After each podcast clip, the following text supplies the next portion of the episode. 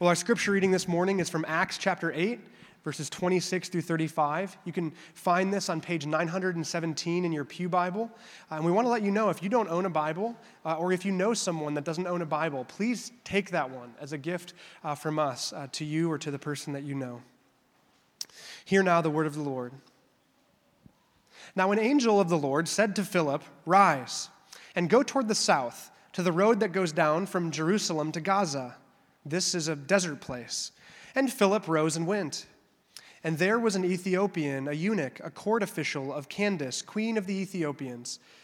This Ethiopian eunuch was in charge of all of her treasure.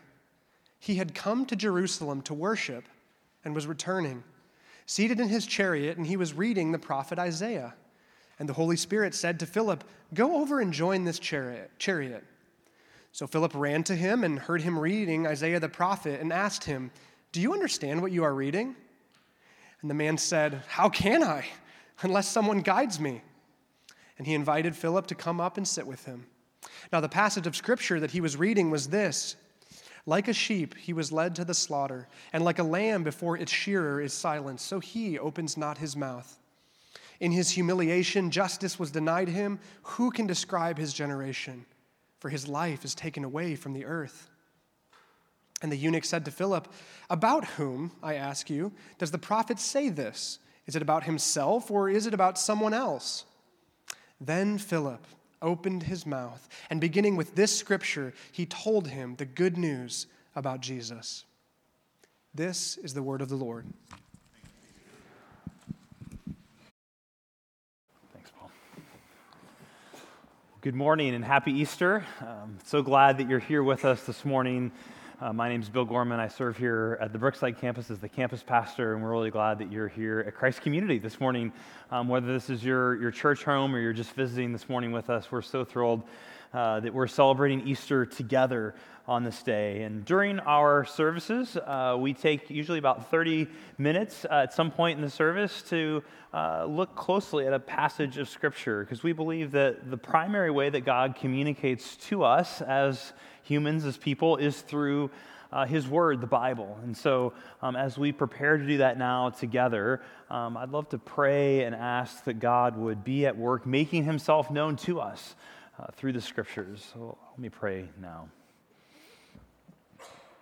Guide us, O God, by your word and Holy Spirit, that in your light we may see light, and in your truth find freedom, and in your will discover peace.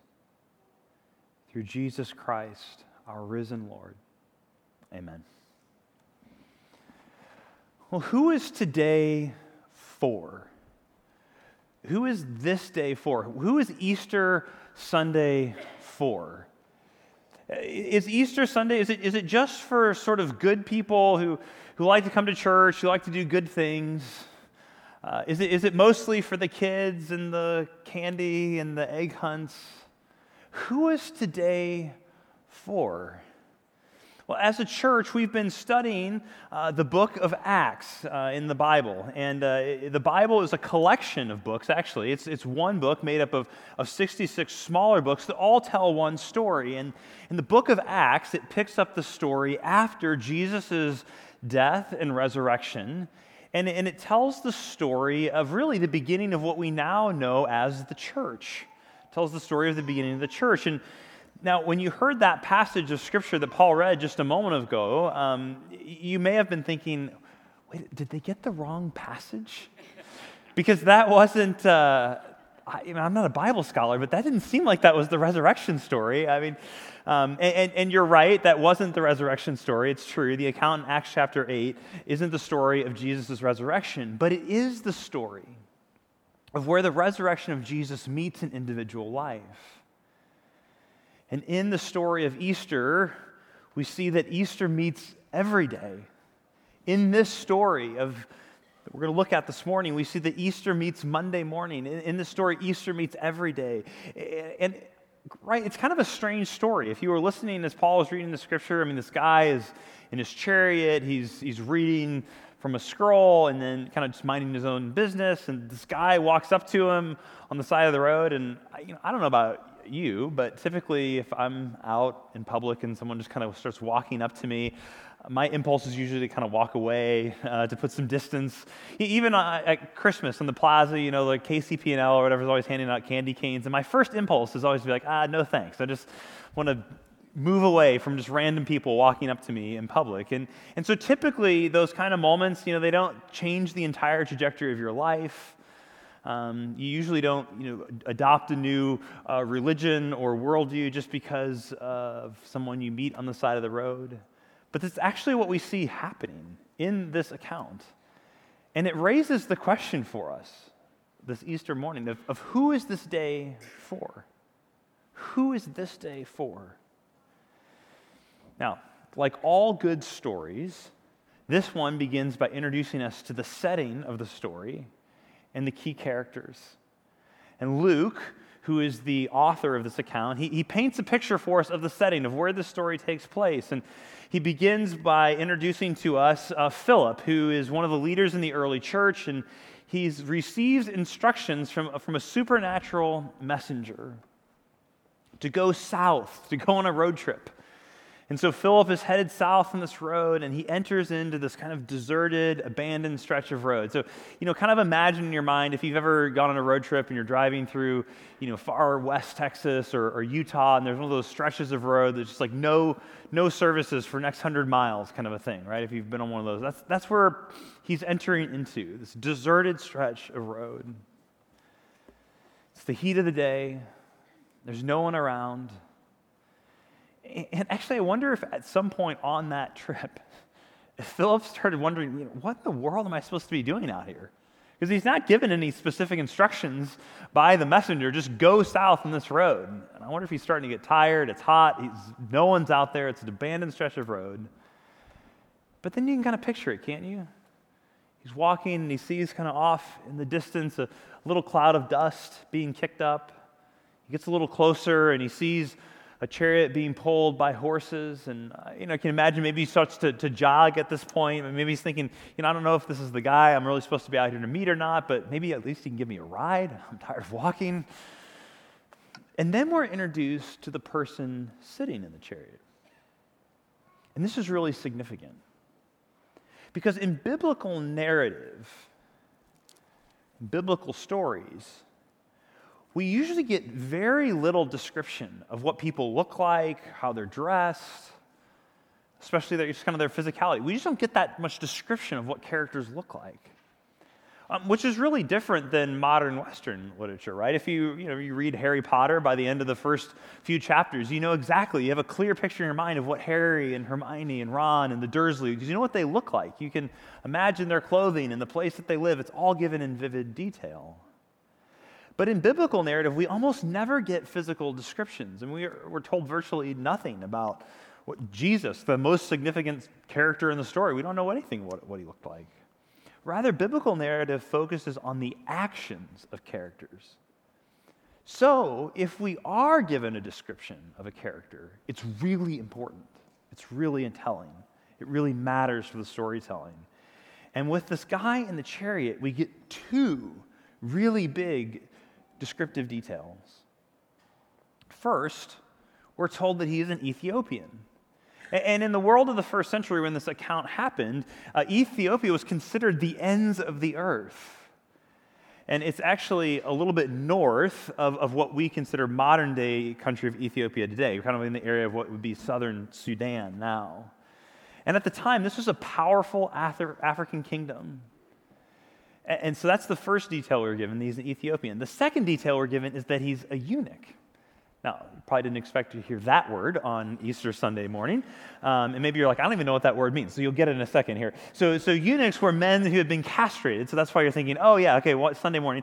Um, so while they were serving the king or queen, they, they wouldn't be a threat to the royal line, right? They serve in the court, so they want to protect the royal line. And we're told that this Ethiopian eunuch was indeed a high official in Queen Candace's court, he was the treasurer for the country. Now, I know this is odd, right? But it's an important fact. It tells us something significant about him. It, means he wasn't married, it means he didn't, he didn't have a family. He, he didn't conform, didn't fit to the, the normal sort of male female stereotypes of the day. He, he couldn't have children. And, and what's more, according to the Old Testament law, he wouldn't have been able to participate in some parts of, of Jewish worship. He would have been prohibited from, from entering in certain parts of the temple complex. And, and I point that out because the text tells us that he was returning from worshiping in Jerusalem. He had traveled an enormous distance, hundreds of miles, to go to the temple, to a place where he wouldn't even have been allowed in. And he's reading the Jewish scriptures.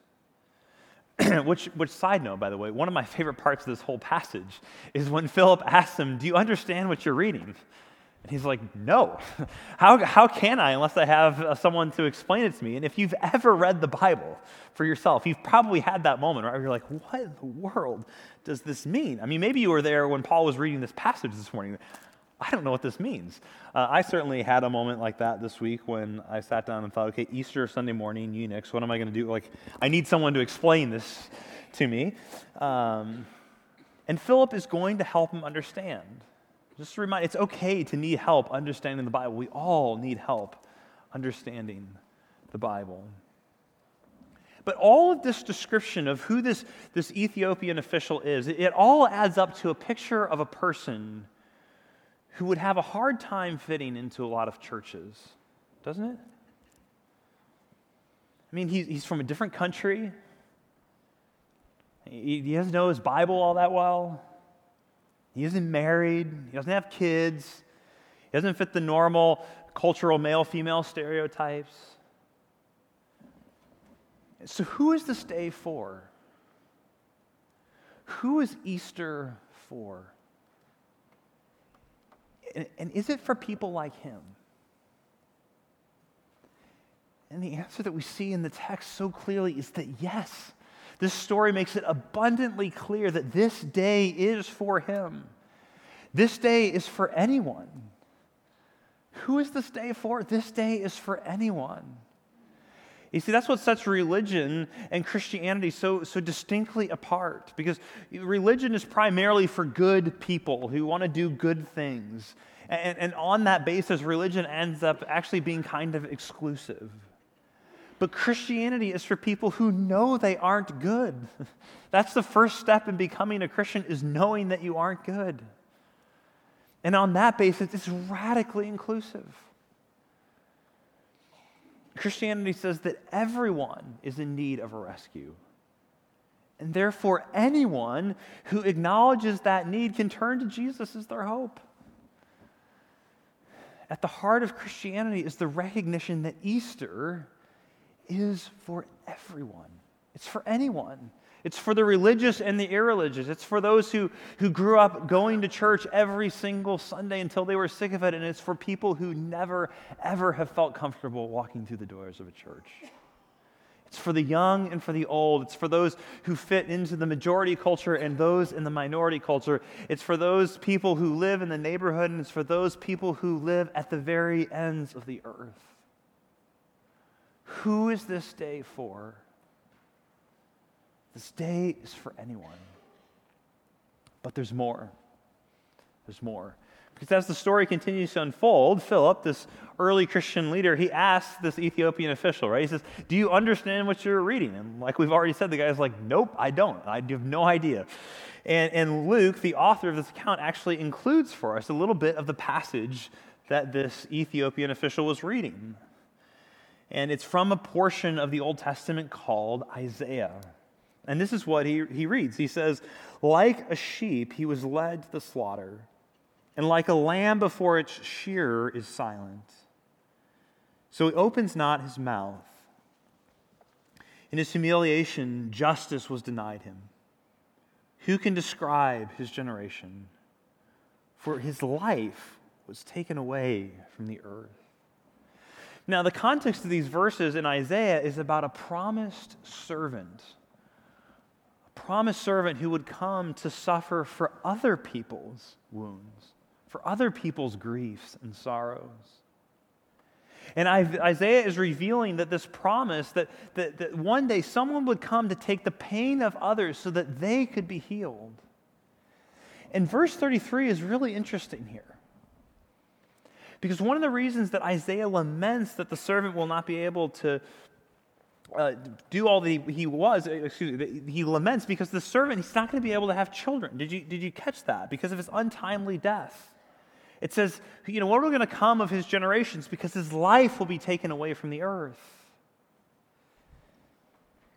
You see, it's, it's no wonder that this Ethiopian eunuch would have read this verse and wanted someone to help him understand because that was his wound. He was also facing a childless future. A childless future because someone had damaged his body. Someone had made a choice for him. Someone had ruined and taken away the prospect of, of a family for him. And we recognize that a childless future the possibility of not being able to have children, that's a difficult thing today for anyone.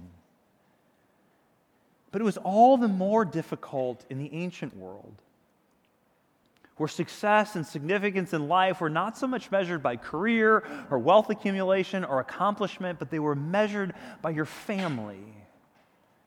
And that your, your mark in the world really was this, this family line that would remember you, that would celebrate you, that would carry your name forward.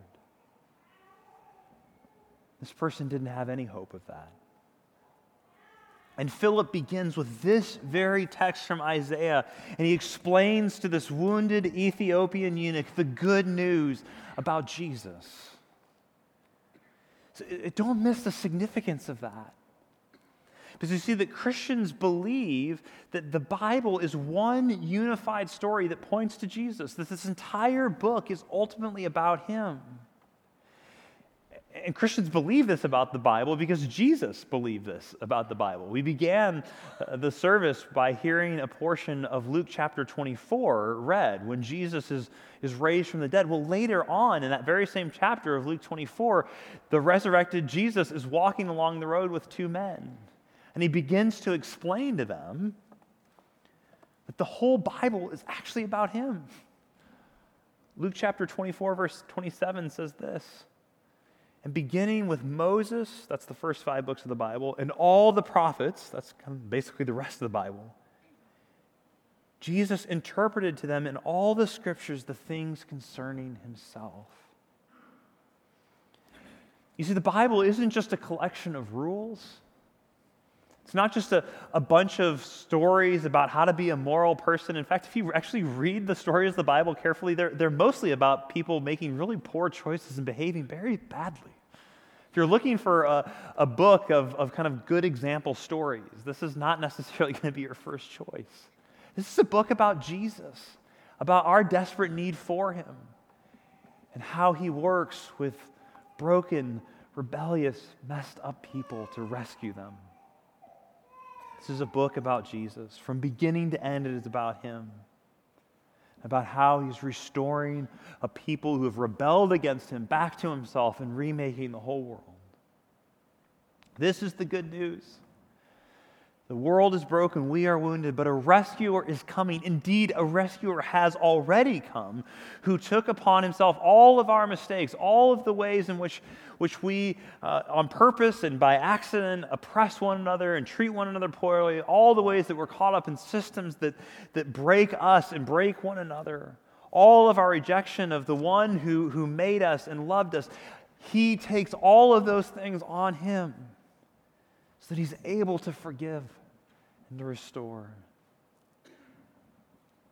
So, who is this day for?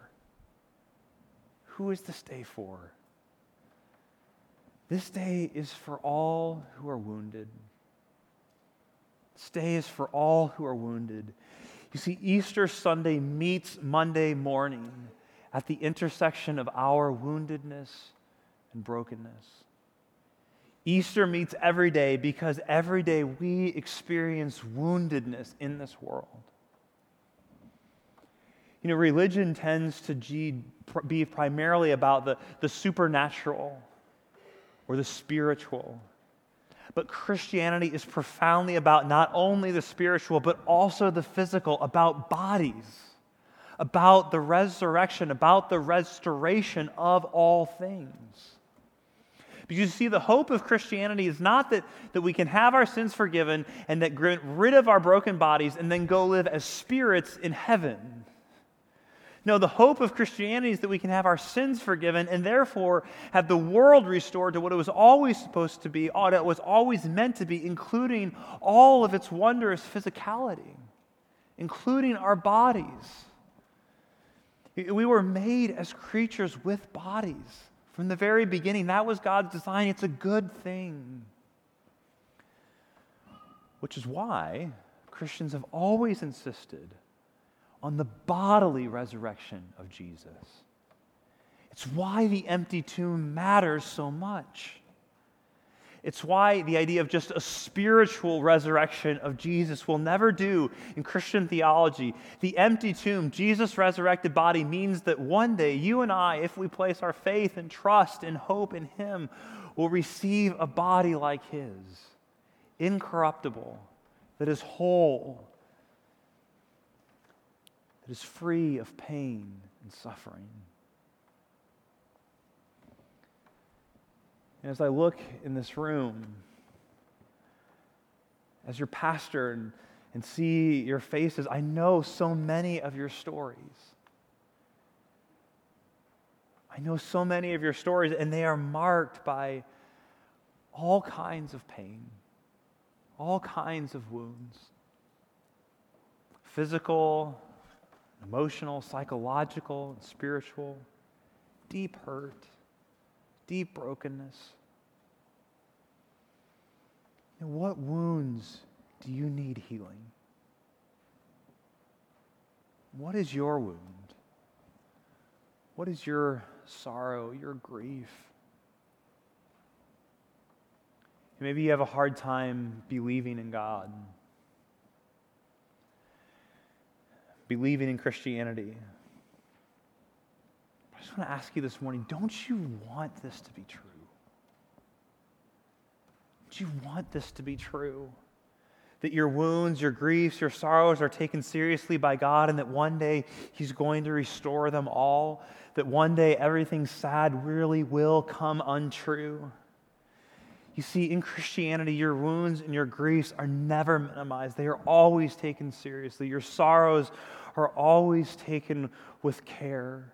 In fact, they're taken so seriously by Jesus that he came as a human being to take them on himself on the cross. This man, this Ethiopian, this eunuch, who would have been ostracized because he could not be married, who would have been ostracized because he could not have children, found in Jesus a single, childless Savior. Found in Jesus a healer for his wound? Are you wounded? If you're wounded, then this day is for you. This day is for you. So Philip walks through the story of the Bible. He tells this Ethiopian the good news about Jesus, and this man, he, he believes it. He comes to see in this conversation with Philip that this is what he has been seeking, that this is the person that, that he has been longing for. And they're traveling along the road and they're talking, and all of a sudden the Ethiopian, he, he looks over the side and he sees a little pond of water out there. And he says, Look, there's water. What would keep me from being baptized? I mean, he's all in at this point. And, and he believes that Jesus is his only hope in life and in death, and he wants to identify with Jesus in his life, death, and resurrection through the symbol of baptism. You know, this Ethiopian, he recognizes what we so often fail to grasp. And that is that the message of Jesus can never leave us neutral. The message of Jesus can never leave us neutral author and literary scholar C.S. Lewis, who was an atheist, he was an Oxford professor, and came to become a Christian in his life, he put it this way He says one must keep on pointing out that Christianity is a statement which, if false, is of no importance, and if true, is of infinite importance. The one thing it cannot be is moderately important. Lewis's point is look, if Christianity isn't true, if this is all just a bunch of, of, of rubbish and myths and, and lies and nice stories, but this isn't true, then it doesn't matter at all. Don't waste your time. It's of no importance. But, he says, if it is true, it's of infinite importance, the most important thing. And yet, so often, we, we treat it just like a moderately important thing, one thing among many that we should care about. The one thing, Lewis says, it cannot be is moderately important. The Ethiopian grasps that immediately. He says, There's water. I want to be baptized. I'm in. This is of infinite importance. Now, baptism is one of those Christian ceremonies that can seem really strange from the outside, especially if you, you didn't grow up going to church, you don't know much about it. What's this? People getting wet in a pool, dunking. What's, what's all this about? But it's incredibly uh, powerful. It's an incredibly powerful picture, a symbol of what it means to become a Christian. Because in baptism, you're plunged beneath the waters. This is a picture of death, of our death being united with Jesus' death, this, this picture of hopelessness of our situation apart from Jesus, the picture of being buried. But then we are raised up out of the water as a picture, a symbol of hope, of new life, of resurrection, of the hope that, that our life is united to Jesus, that his resurrection can become our resurrection. And so, right then and there, the chariot stops. They wade out into the pond, and Philip baptizes him. And this Ethiopian becomes the first missionary to the ends of the earth as he takes the good news hundreds of miles from Jerusalem to the court of an African empire in Ethiopia. Who is this day for? This day is for you. This day is for you. Look, you don't have to be from the, from the right group, from the right family. You don't have to be married. You don't have to have kids. You don't have to have the perfect family. The Ethiopians certainly didn't have any of those things. You see, Easter meets every day when you realize that Easter is all about God redeeming the world so that He can bring Himself to you. This day is for you and just look at the incredible lengths, the incredible lengths that God goes to to seek out this one person in the story, right? He sends an angel, a divine supernatural intervention, an angel sent to Philip to tell him to go and find this guy on the road. His chariot's there at just the right moment. He happens to be, happens to be reading just this text in Isaiah. The Spirit tells Peter to walk, or Philip to walk up to this guy right at this, this moment. All of these details come together. God is seeking this person, and He is seeking you too. And maybe you say, though, well, if God is seeking me, that's really true. I don't, I don't know if He's doing a very good job of it. Doesn't, doesn't feel like He's gone through those kind of lengths to seek me.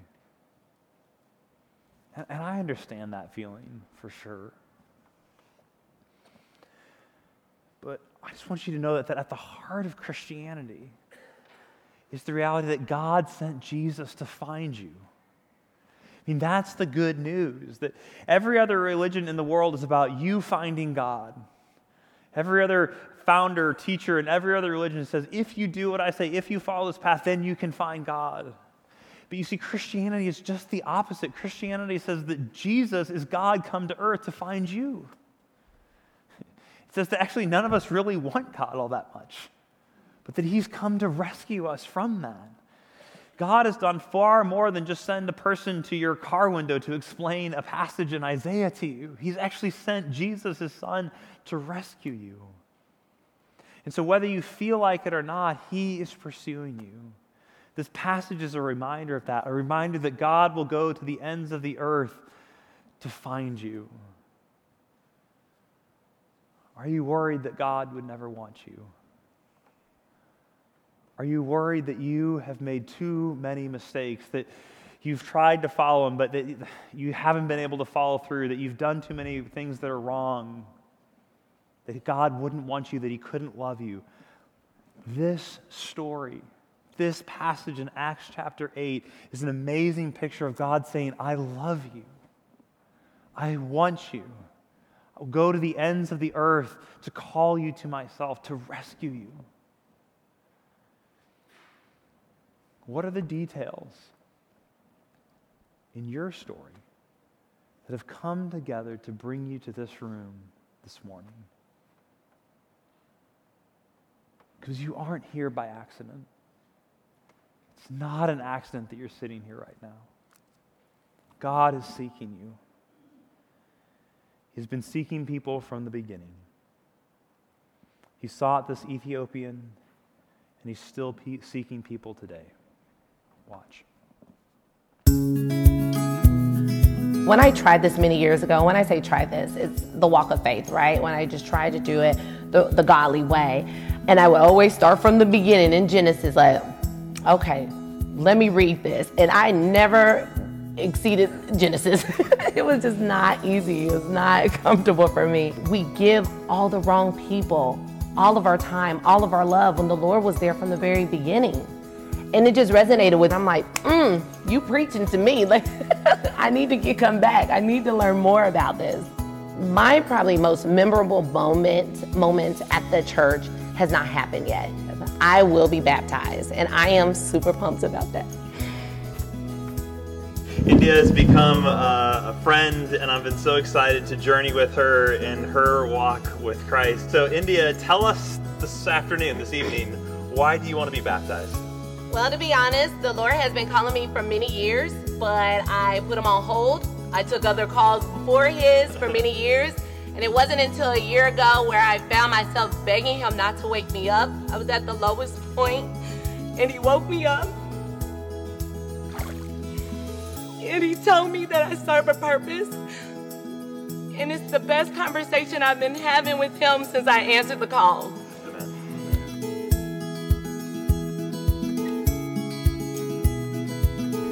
It's been a long walk. But it's not just for me. It, it's, it's really to, to prove and just let the Lord know I am so serious. Yeah.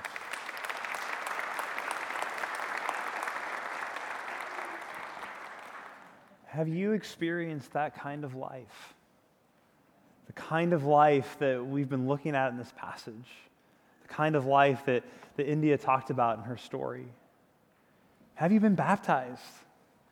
If you have been baptized, remember your baptism. It's what connects your story to this day. It unites you with Jesus' resurrection, not just the mere act of baptism, but the faith that baptism depicts.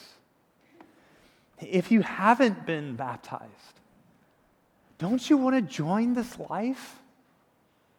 A life without end, to join a God who has room for every person who would come to him. Put your trust in him today. And then get baptized next Sunday. Because next Sunday, April 8th, we're having a baptism service. And whether you've been a Christian for 50 years or you've been a Christian for five minutes, if you've never been baptized, next Sunday is your day. Come and do that. Be a part of that with us. You might say, Well, I don't, Bill, I don't know if I'm ready to be baptized. Look, the only thing you need to be ready, the only thing you need to be ready to be baptized to have committed your life to Jesus, to trust in Him. I mean, do you think the Ethiopian was ready? I mean, he'd known Jesus, about Jesus, like two minutes. And he gets baptized. Even if you become a Christian this Sunday morning, in this service, right now, you'll be ready next Sunday, I promise. So don't delay your baptism.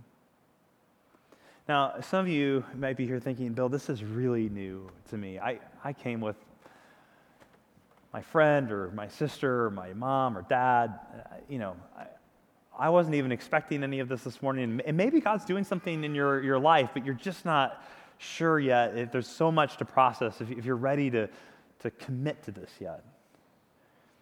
And that's okay too. There are lots of questions to be answered, and, and sometimes this is a process. But we try to tackle those questions every Sunday as we look at the scriptures.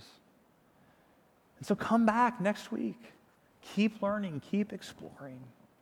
If you felt a sense of, I don't know if this is true, but I think I might want this to be true, I can at least say that, come back next week. Keep learning, keep exploring. You see, because today is not just about one empty tomb. This day is not just about getting Jesus out of the tomb. It's about you getting out of your tomb, about raising you and me to new and unending life. You see, we tend to think of Easter as only being about Jesus' resurrection, about Jesus' tomb, but his story is our story. Each of us has a tomb as well, and we can't do anything about getting out of it. But remember, this day is for you which means that Jesus' empty tomb is your empty tomb. From death to life, from the cross to the tomb to the, the miracle of resurrection. Thanks be to God that He gives us the victory through our risen Lord Jesus Christ. Let's pray. Father in heaven, thank you for sending Jesus to be the sacrifice for our sins, and not only ours, but for the sins of the whole world. And thank you for raising him from the dead, that we might have the hope of unending life, unending bodily life in the renewed heavens and new earth. Would you grant each and every one of us such a deep confidence, knowledge, faith, hope in that reality today? This isn't just some inspiring story, but this is the bedrock truth on which all of reality turns. We pray this in Jesus' name. Amen.